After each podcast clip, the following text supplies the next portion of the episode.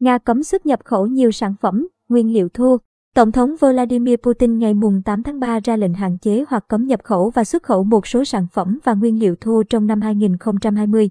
2. Theo sắc lệnh về các biện pháp kinh tế đối ngoại đặc biệt nhằm đảm bảo an ninh của Moscow, đảm bảo thực hiện các biện pháp kinh tế đặc biệt sau đây cho đến ngày 31 tháng 12 năm 2022, cấm xuất khẩu và nhập khẩu các sản phẩm và nguyên liệu thô theo danh sách do chính phủ Liên bang Nga quy định, sắc lệnh Tổng thống Putin ký nêu rõ.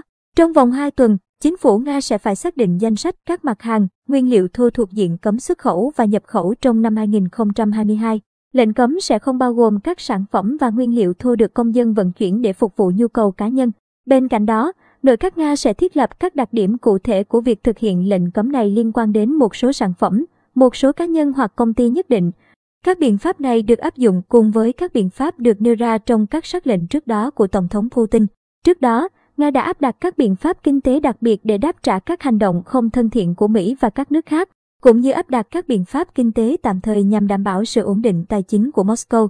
Theo TASS, sắc lệnh mới được ký để đảm bảo an ninh của Nga và hoạt động của ngành công nghiệp không bị gián đoạn.